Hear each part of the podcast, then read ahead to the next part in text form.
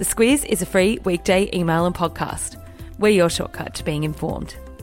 Our weekday podcast is brought to you by CommBank, committed to being a better bank. Find out more at commbank.com.au forward slash better. Good morning, I'm Claire Kimball. And I'm Kate Watson. It's Tuesday, the 18th of June.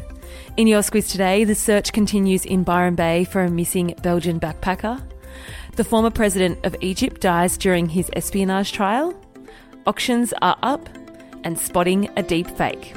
This is your Squiz today. Theo Hayez is an 18 year old Belgian backpacker. He was last seen leaving a nightclub in Byron Bay on the 31st of May. He wasn't reported missing until the 6th of June. That's when he failed to check out of his hostel where he was staying. His belongings, including his passport, were all found untouched in his room. Claire, it's not often you hear this, but police have literally said, and this is a quote, that they are baffled. It's something that they can't quite really reconcile because he was spotted a couple of times on uh, cameras from the street, and then they've had some uh, pings from his phone out near uh, Cape Byron, but they haven't been able to find him. And they've had extensive searches from land, air, and water involving police and volunteers and abs sailors and helicopters and drones, and uh, they've really put a lot of effort into it. We're now into the second week of that search. Yeah, he was in Australia for eight months doing the normal backpacking route. This was his last stop before he headed home, where he was going to start uni. His father has since arrived in Australia and faced the media yesterday. He's begging for Facebook to give police more access to Theo's WhatsApp account. Theo was known to be using WhatsApp on the evening that he went missing, and uh, they're really looking for as much detail as they possibly can for any missing clues. But WhatsApp has said that they're going to work with authorities. Uh, they can't hand over, though, those encrypted messages because that can only be deciphered by the sender and the recipient. But they're certainly uh, working with them, and uh, it seems that they're looking really just to try and get the last little bit of information that they possibly can to try and track him down. The reason I said Facebook is because they do own WhatsApp. To Sudan and former President Omar al Bashir has appeared in public for the first time since he was overthrown in a coup in April. What's the significance of his appearance? Critics thought that he was being kept in luxury, that there was some sort of cozy deal, but uh, no, it seems that he is in a, a fairly notorious jail where he'd previously sent his enemies, and he's now facing charges of corruption and money laundering, which are fairly serious.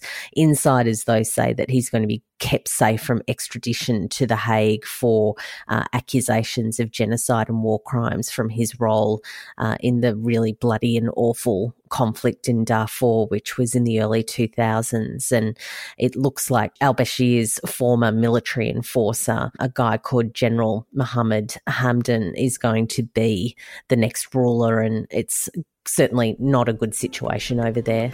And in Egypt, former President Mohamed Morsi has died after fainting during his espionage trial. He has been in custody since mass protests saw him and his Muslim Brotherhood kicked out of power in 2013. He was 67 years old.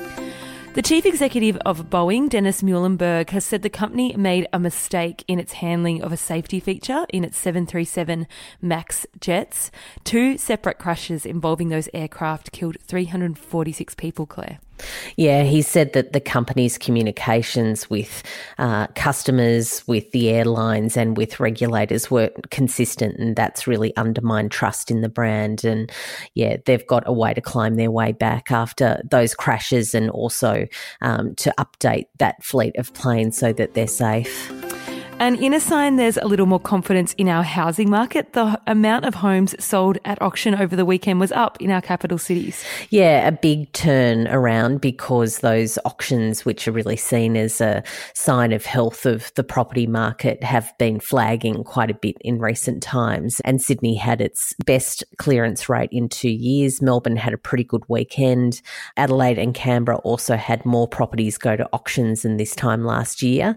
Uh, fewer, though, in Brisbane and Perth. And really interesting, I thought Tassie had no auctions on the weekend, not one single auction in the whole state. Oh, maybe they were doing something fun. well, anything more stressful than an auction? if you're a property hound, they're good fun, but um, that's true. If you're not, if you're not bidding, they're great. Yeah, just go and have a glass of wine in Tassie instead. Yeah, exactly. Um, now a deep fake is a fake video or audio recording that looks and sounds just like the real thing. I certainly didn't know what this was until I read a couple of these articles in the Squiz Today email. Oh, there you go. Yeah, it's been kicking around um, more prominently on the internet in the last week or so. And uh, the example of Mark Zuckerberg, there was a clip circulating uh, on Facebook of him saying, uh, The more you express yourself, the more we own you. And it was a deep fake video. Can we spot deep fake videos? Is there any way to to pick them? Look, there's a good article that I've um, linked in the Squiz Today email this morning, and it's a, a, good toe in the water to really sort of look at it and understand it. But the point probably is more forensically, yeah, you can pick it, but all of a sudden, this sort of mm. information mm. can really get out there, and people can think that people have said something when they actually they haven't, haven't, and that could be quite dangerous, particularly to democracies and during elections and all sorts of things. Yeah. So it's a really interesting one. Yeah, definitely. An American fashion designer and socialite Gloria Vanderbilt has died aged 95. Tell us about Gloria. It really is the end of an era. Gloria Vanderbilt was a very rich little girl when her father died. He was the heir to a railway fortune and she went on to uh, get her hands on her trust fund. She married a lot of times, but she found her own commercial success as a designer uh, in the 1980s. Uh, it was very hard to go uh, around without seeing a pair of Gloria Vanderbilt's jeans. Later in life, she also was an artist and a poet and a writer. And uh, for a younger sort of generation, I guess, uh, she's better known as CNN journalist Anderson Cooper's mother.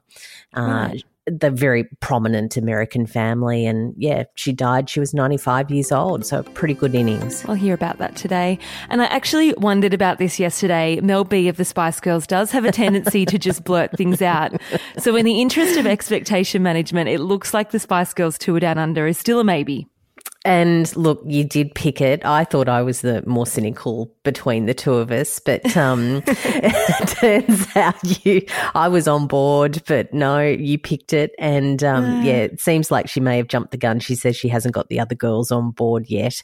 Yet, it's a strategy to get them to sign on. I think. Well, as you do say, it seems that Mel B does have a bit of a habit of jumping the gun on a whole lot of things. So yes, maybe they'll come, maybe they won't. We'll no doubt find out. We will find out. Uh, each day, the Squiz Today email subject line is a song lyric that relates to a news item. What do we got today?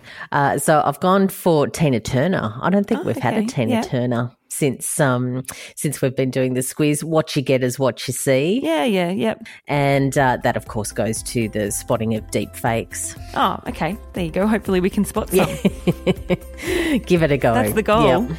Give it a go. That's all from us. You can follow The Squiz on Twitter, Facebook, or Instagram. Enjoy your Tuesday. We'll chat to you tomorrow.